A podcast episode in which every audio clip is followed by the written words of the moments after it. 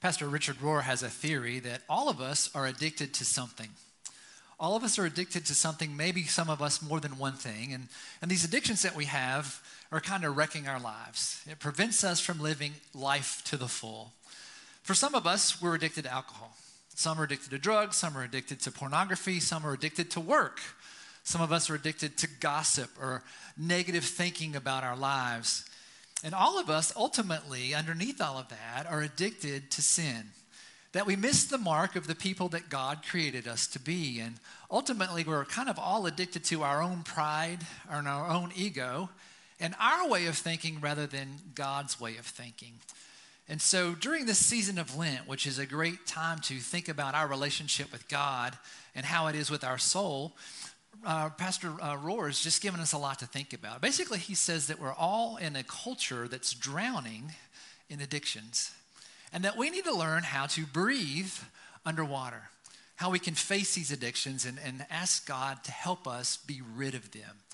And so, uh, Pastor Rohr talks about how the 12 step program that helps people who are addicted to alcohol become sober and defeat their addiction are, are there 12 principles that are actually in the Bible. And that those principles, if we look at them in our own lives from the Bible's perspective, can help us battle the addictions that each of us face.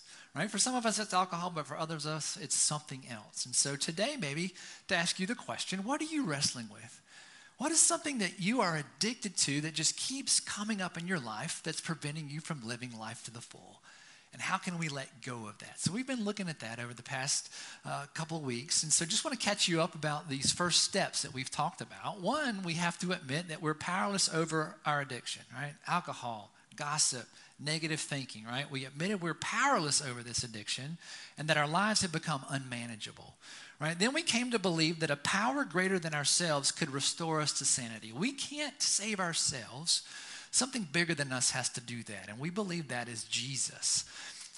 Then we made a decision to turn our will, what we want to do, and our lives over to the care of God as we understood God. And we talked about we understand God as being a merciful God, so that we can trust God with everything that we do, right? So then we made a searching and a fearless moral inventory of ourselves. We faced facts, right? What's going well inside of me and what's not going well. So that's kind of where we, we dropped off last week. And so if you're new, that's okay. We're going to bring you right up to speed today. What might you be struggling with that could be blocking you from living life to the full? When I was in school studying to be a pastor, every year we had to have a field education placement, right? We had to go work in the community, right? Sometimes one of those I went and worked in the church. One time I worked in a nonprofit. But one year I worked in a prison. It was a prison up in Massachusetts, and uh, a few other students and I would go up each week. We'd go into this prison, uh, and we basically would be locked in a room with prisoners, and we got to talk about life and talk about God and all kinds of stuff. And there were people in the room that were going to be in prison the rest of their lives. Some of them had sold drugs. Some of them had been violent, some of them had murdered people. And so it was a very eye opening experience. And I learned a lot. Uh, and one thing that I learned that in that prison system, and I think it's true all across America, there was no pretense that there was going to be any kind of um, transformation, right? There's no program to reform, anything like that. All it was was warehousing people. You do something wrong, you're going to pay for it. You're going to be locked up. We're not going to try to help anyone get any better, right? Anything like that. And so, usually, what happened in this situation is people just got madder and more bitter. And if they ever got out of jail, they came out worse than they did when they went in, right? It's just a, it's a depressing situation uh, kind of in our lives. Uh, and Father Rohr kind of talks about it in this way. He, he calls it an economy of meritocracy, right? Merit, right? You get what you deserve. If you do good in life, then good things happen to you. If you do bad things in life, then you get locked up or you get punished, things like that, right? Quid pro quo, right? You, you, you have consequences for your actions, and it's retributive justice, right? If you mess up, you're going to have some retribution coming your way, right? So, for 99% of the history of our country, in our world, that's the way we operate. That's the way we operate, you know, with children and parents. Like you mess up, you get disciplined. We see that in the court system. We see that in prisons. We see that in war. You can look around the world today and, and see that going on, right? So that's kind of what's going on. But Father Rohr also talks about a, a different economy. By economy, I just mean a system here. And, and this is the economy of grace. This is where we see Jesus at work. This is where we see the 12 steps at work, right? Instead of you get what you deserve, you get what you don't deserve. You get good things that happen to you even when you don't deserve it, right? Grace is unmerited favor. We get the favor of God when we don't deserve it. And this is restorative justice, right? We want to restore the relationship. We want to be restored in the image of God that we were created. And so it's much different than the first system that I showed you. In, the economy of grace and restorative justice, we believe that when we mess up, it's an opportunity for us to be transformed, to be transformed into the people that God created us to be. And a part of this whole system of economy of grace and restorative justice we're going to find in Scripture. I want to, I want to jump into a couple of passages of Scripture. We can go first uh, with the book of Psalms, right? Uh, yeah, let's go back to that. All right. Then I acknowledged my sin to you, Lord. Right, can you go back to the other slide, Grayson? I think it should say Genesis. Is that it? All right. Then I acknowledged my sin to you and did not cover up my iniquity. I said, I will confess my transgressions to the Lord, and you forgave the guilt of my sin. Right? When I kept silent, my bones wasted away. Sorry, we got these verses reversed. When I kept silent, my bones wasted away through my groaning all day long. For day and night, your hand was heavy on me. My strength was sapped as in the heat of summer. So, this is King David, right about a thousand years before Jesus is born. And he's coming clean to God. He's messed up in a big way. And he's like, God, I just, I'm feeling bad about this. I've got to get it out of my system, right? So, as we think about receiving God's grace, we think about receiving God's forgiveness, we have to be honest with ourselves and we have to be honest with God. We need to confess things to God, and, and it helps us get it off of our chest, right? We can't heal what we don't acknowledge, right? We can't heal what we don't acknowledge. Right? If we don't transform our pain, we will transfer our pain. Right? If we don't take care of the pain inside of us, we're going to take it out on someone else. It's going to be someone in our family. It's going to be someone in, in work. It's going to be someone that we're driving next to and we just go all road rage on, right? If we don't transform our pain, we will transfer our pain. And to do that, we have to begin by being honest and facing what's going on, right? So confession is a big part of this confessing what we've done to God, confessing what we've done to ourselves. Now I want to jump to the New Testament that adds a new wrinkle that maybe we haven't thought about a lot because um, we understand confessing to God, confessing to um, ourselves. This is what James has to teach us in James 5, right? Therefore, confess your sins to each other. Wait a second, I didn't sign up for that now.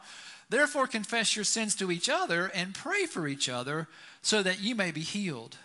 The prayer of a righteous person is powerful and effective. Let's leave this up for a second. Confess your sins to each other and pray for each other that you may be healed. Right? We don't have to confess our sins to each other to be forgiven by God, right? That's between us and that's between God.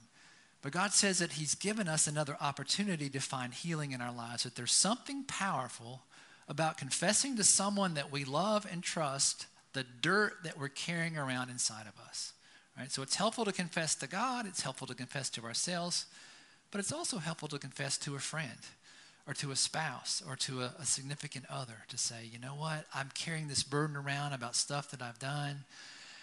And when we release that, that is a gift to us from God and it helps the healing process. Again, it's not required, right? We gotta we have to ask God for forgiveness, but it's a gift to us to be able to help process this stuff that's broken inside of us. So, what? What's our first point today?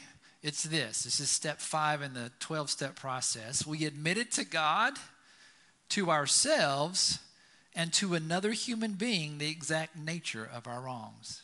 And I want you to think about that. Right? We admitted to God and to ourselves and to another human being the exact nature of our wrongs. As we are as we're trying to open ourselves to grace, we have to be honest, right? And I think the hardest part for us is the new one, right? To, to admit to another human being, right? Maybe just put that in the back of your mind as we think about what we're doing here, right? So we, we go through this process. Um, when apartheid was finally wiped out in South Africa, Bishop Desmond Tutu uh, really challenged people in South Africa to stand up and to admit publicly those of who had been involved in apartheid, how they had done that. And this was individuals, this was groups and institutions, and he encouraged people to make a public confession and apology to say, We played a role in this system that hurt so many people. And it wasn't to punish anyone, it was to begin the healing process, to say, You know what? I was wrong. I made a mistake. To begin the healing process. And think about the courage that would take for someone to stand up and to be able to do that right? So as we think about doing this in our lives, there's a couple of things that we're going to be bearing, right? Healing comes through bearing and bearing the truth, right? B A R I N G, that we reveal it, right? We bear our souls, right? If we want to find healing, we've got to get it out of our system. So we bear it, we open ourselves, and then we bear it, right? We carry it together, right? So we bear our souls, we open it up, right, to receive healing. I messed up. This is what I've done. I got to get it out right? But then when we confess that to another person, they can help us carry that. They can help us carry that load, right? It's, it's a powerful thing that we're talking about. Let's keep going with some more scripture today because I know this is hard. I appreciate you guys sticking in with this because this whole series is challenging, right? It's hitting us right in our gut where sometimes we don't want to look, but it's important for us to be able to do that, right? So in Ezekiel, this Old Testament stuff, the people of Israel have really messed up royally. They've really gone against God. And God's going to show them some of that economy of grace. He's going to, he's going to give them unmerited favor and forgiveness, right? God says, You will know that I am the Lord when I deal with you for my name's sake and not according to your evil ways, right? You deserve to get blasted, but I'm going to deal with you based on the way that I see things, right? And your corrupt practices, you people of Israel, declares the sovereign Lord. God says, I'm not going to deal with you in a way that the world would think would be just, I'm going to deal with you the way that I do, right? I'm going to show you grace. I'm going to show you grace. Let's go, keep going with some more scripture. This time we're going to jump to the New Testament where Paul picks up on this in, in an interesting way. On the contrary, if your enemy is hungry, feed him, right? Remember, God gave grace to the people of Israel, right? Here, if your enemy is hungry, feed him. If he's thirsty, give him something to drink. In doing this, you will heap burning coals on his head. Now, this is not to torture someone, but when you're nice to someone who hurts you, it gets their attention. Like they don't expect that, right? It, it, stops them in their tracks. Let me ask you a question. Have, have you ever had someone love you in spite of what you did? Have you ever had someone love you in spite of what you did? You did something wrong, something harmful to someone, and they loved you. How do you react to that? Right? It's like it's unexpected. Like, wow, right? It gets our attention. Like, why are they loving me when they should be mad at me and, and punishing me, right? Have you ever had someone love you in spite of what you did? When I was nine years old, I had a good friend. His name was Michael. And I used to look forward to recess every day. We got to go outside, didn't have to study, right? Got to go out and play, get some energy out. And my friend Michael and I, we'd always go out on the playground, we'd play together. And our school, our elementary school, was near some woods, and the rule was don't go in the woods. What did I do at nine? What did my friend Michael do? We went in the woods and we played, and it was fun. Right? You just couldn't get caught because if you got caught, you're going to go to detention. Right? So we were playing in the woods one day. We kind of lost sight of the teacher. We lost sight of time, and pretty soon everybody's lining up to go back in, uh, and the teacher's looking for us, and there's no way we're not going to be seen. Right? And so, all right, here we go, here we go. And so we start walking, and I stopped and I let Michael walk out, and he got busted. Right? And when she was getting on him, I snuck out and got in the line. Right? And he was mad about that, right? I totally dissed my friend. And so he got detention for a week, right? And so when I was outside playing, running around, he's in a classroom writing sentences. You guys know what that is? You just write sentence after sentence after sentence. Right? That was his, that was what he had to do. And I was a little relieved I didn't get caught, but then I felt guilty and I felt bad. I'm like, he's going to be mad at me. He might not be my friend right? And so I went home and I'm like, how am I going to make this up to Michael? And so I got one of my brand new Matchbox cars and I'm going to give it to him, right? I'm going to bribe him, right? I'm going to earn my way back. I'm going to pay for his love and his forgiveness. And so the next day at school, uh, I saw him. We were, we were at the lunchroom table and I thought for sure he's like, I don't want to have anything to do with you. Like, hey man, I'm just so sorry. I left you hanging and you know, here's your brand new Matchbox car. He's like, don't worry about it, right? We're friends. It's all good. I don't even need the car right? But he took it. so uh, at the age of nine, I was introduced, well, not introduced, but I had a great experience of grace from a friend who should have blasted me, he should have been upset with me. But he forgave me. He, he gave me unmerited favor. And I still remember that today, many, many years later. When in your life has someone showed you love when you didn't deserve it? That's what we're talking about today. It's powerful. When we react with love rather than with retribution, it is powerful and it can change the world. We talked about the story of the prodigal son last week, where Jesus is telling a story about a, a son who asks his father for his inheritance early, and his father grants that to him. And then the son goes and he wastes it in wild living, partying and spending time with prostitutes and all kinds of things like that. Then he's poor and he's homeless and he doesn't have anything to eat. And so he's like, at least my dad's servants have it better than me. I'm going to go home and tell dad I totally blew it. I don't expect to be welcome back in the family. I don't expect to be a son again, but maybe he'll just give me a job. And, and so the son goes back and he's like, Dad, I'm so sorry. I messed up and I don't deserve to be your son. I know you probably don't want to forgive me, but could you just, you know, can I be one of your servants so that I can eat again? And the dad, right, could blast him like, why'd you, you know, throw your money away, the inheritance, like, you know. But the dad throws him a party and he runs to meet him and he cries and he hugs him. He says, Son, I love you. I'm so glad that you're back, right? It's this economy of grace. It's not what the son deserved, but it was unmerited favor that the father gave to him. Right? And if you know the rest of the story, the, the son had a brother who did everything right. Right? He followed the, his father's instructions, he did everything right, and, and he gets mad. He's like, why are you welcoming him back? I do everything right. You've never thrown me a party, right? He goes out, blows his inheritance, right? He comes back and you give him a party, right? It's that economy of, of meritocracy, right? He doesn't deserve this. He should get what he has coming to him. And the father's like, I love you both. And I've given you everything that you've ever wanted, everything that you need. It's okay for me to be able to do this to my son. Do you see how the different ways of thinking go about? Right? It's powerful when we get into this concept of, of, of grace and unmerited favor. Here's a really cool quote that I like from Richard Rohr God does not love us if we change, if we get better, if we're sorry. God loves us so that we can change. That, that's pretty powerful, right? God does not love us if we change. I will love you, right? If you repent, I will love you. If you do the right thing, I love you. Get down on your knees and grovel, right? God loves us so that we can change. Because God loves me, I want to change, right? Because my friend was nice to me when he didn't deserve, when I didn't deserve him to be nice to me, I want to be better for him, right? So God does not love us if we change, God loves us so that we can change. God is merciful, God is graceful. I want to show you a couple of patterns in life right here. And this is the one that, you know, from the, the meritocracy kind of things. Like we mess up, we get punished. Then repentance means we change our way and then we're transformed, right? That's kind of the way that, that the world approaches.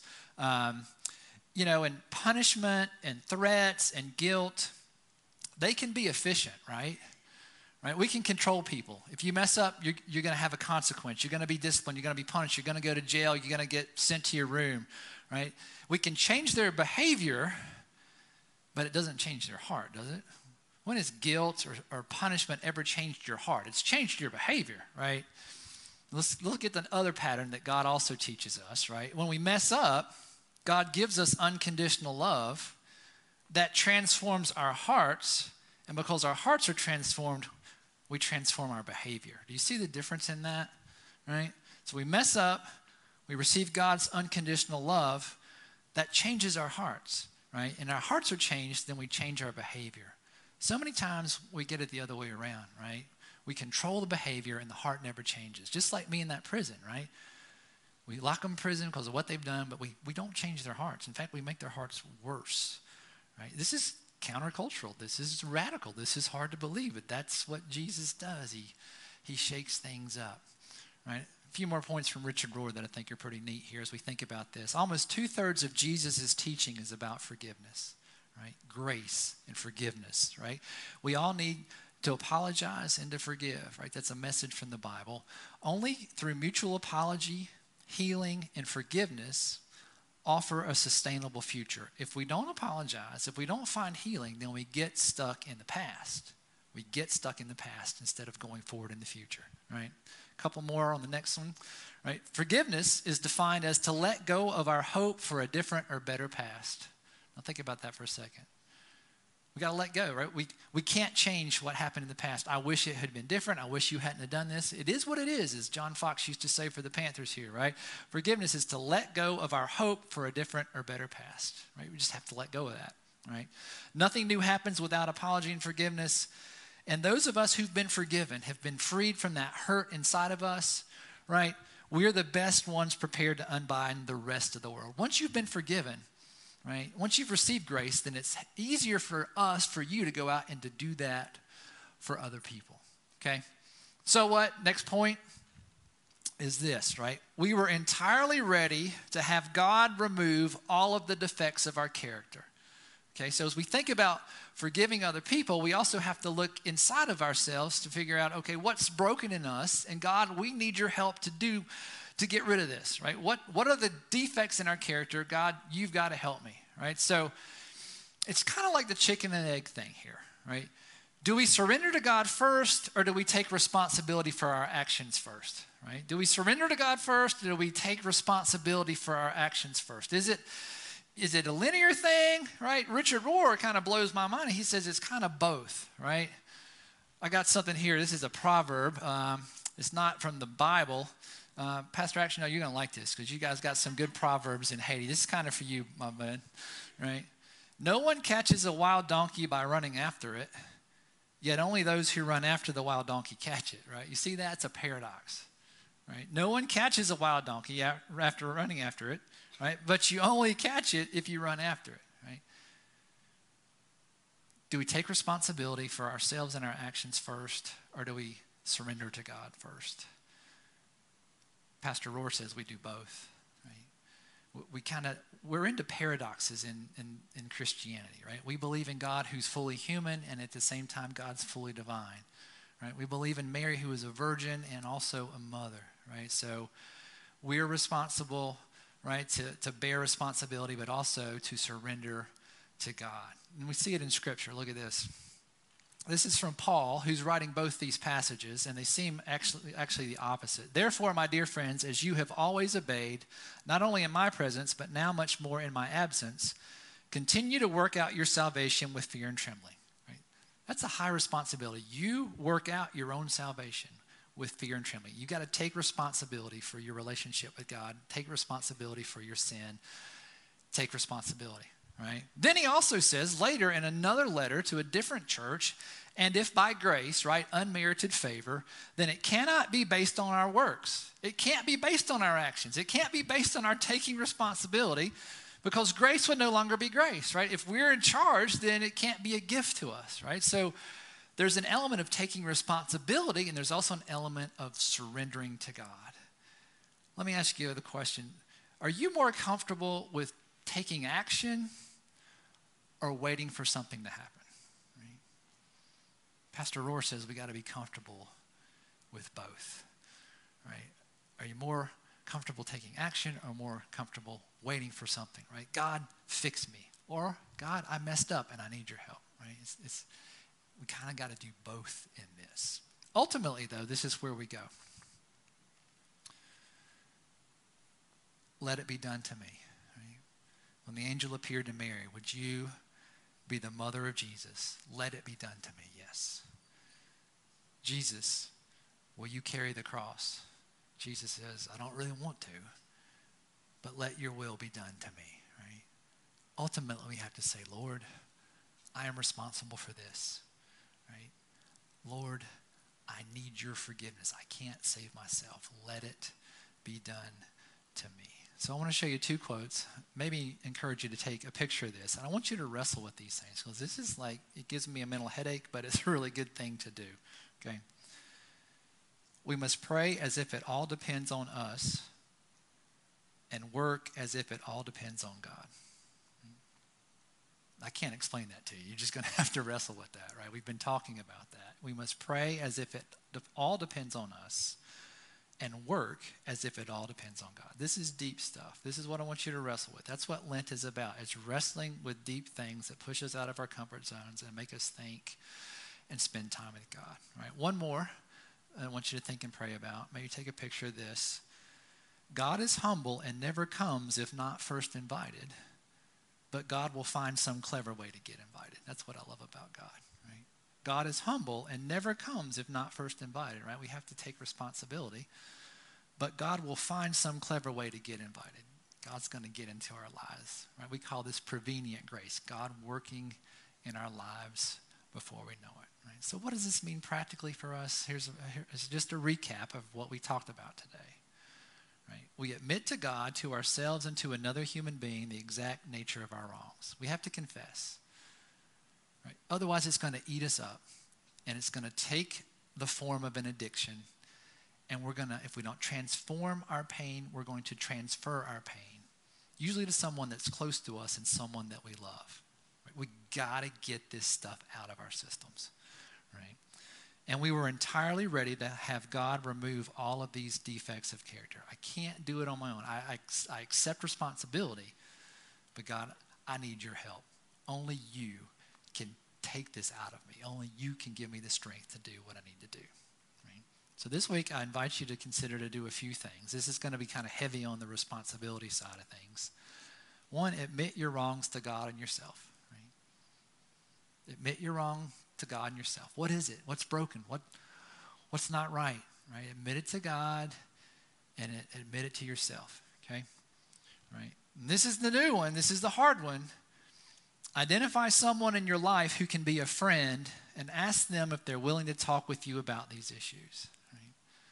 Is there someone in your life that can help you bear the burden that you're bearing? Right? We talked about the two types of bearing. Is there someone in your life that you can trust with the junk that's going on inside of you? And you got to be real careful about who this is. It's someone that loves you and trusts you and is not going to send this out on Twitter or start gossiping about you. Right? This is a big step, right? So I like what he says identify someone in your life, right, who might be willing to talk with you. I'm grateful to have people like this in my life. My wife, some of my best friends, where I can bare my soul. They don't judge me, but they help me wrestle with the weight of things that I've done in my life. Right? I bear that to God, right? Absolutely. Only God can forgive. But it helps not to go through life alone. I promise you that. Right? Let's go back to that, Grayson. We have one more thing. Right? And then we have a companion journal, chapters five and six. If you don't have one of those, you can get one downstairs today. Uh, Pastor Rohr asked some really good questions. Some of the stuff that we had up here you can wrestle with. Uh, encourage you to do that. So, some practical steps that you can take today to battle some of this junk inside of us that, that kind of holds us back. One of the guys that I met in prison, he was probably in his 60s, had been in prison his whole life. I was in my early 20s, so at that point in my life, I thought he was an old guy. He's not an old guy now that I'm older. been in prison most of his whole life. Can you imagine? And he said, if I'm ever paroled, I'm probably going to commit another crime so that I can come back here because this is all that I know. That is heartbreaking. If I ever get out, I'm probably going to commit a crime so that I can come back here because this is the only life that I know. I wonder if some of us feel like we're in prison the things that haunt us in our hearts, the things that we've done wrong, the guilt and the shame that we carry around, that we feel trapped. That we feel trapped. And if we could ever find a way out, if, if someone was kind to us, if someone forgave us, that we wouldn't know how to handle that. And we go and we do something else and we get right back trapped in our prison. Do you feel trapped in a prison of your heart? Do you feel trapped that you're a prisoner to an addiction or something in your life that's broken and has not been transformed and is painful and you just feel like you're never going to get out. The good news today is that Jesus says, I'm ready to help you break out and stay out. I'm ready to help you break out and stay out. And, and you know what? You don't deserve it, but I love you anyway. And I want to help you become the person that I created you to be. I can take what you have and I can crush that. And I've given you people in your life who can help you carry that burden and bring it to me and release it to me. And you can find freedom in your hearts. That's what we're talking about today. Jesus doesn't love us if we change. Jesus loves us so that we can change. No one is trapped in the prison of the personal hell that we lived in. No one is trapped with the addictions that we wrestle with. No one is trapped with sin and guilt and punishment. And guess what, right? For those of us who love the meritocracy kind of thing, someone needs to pay for what we've done. Jesus did that on a cross.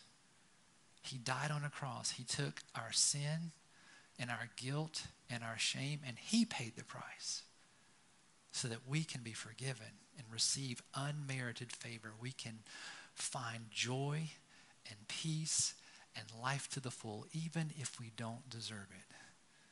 That's the good news today, brothers and sisters. You do not have to be trapped. Jesus doesn't love us if we change. Jesus loves us so that we can change. Let Jesus change you. In the name of the Father, and of the Son, and of the Holy Spirit. Amen.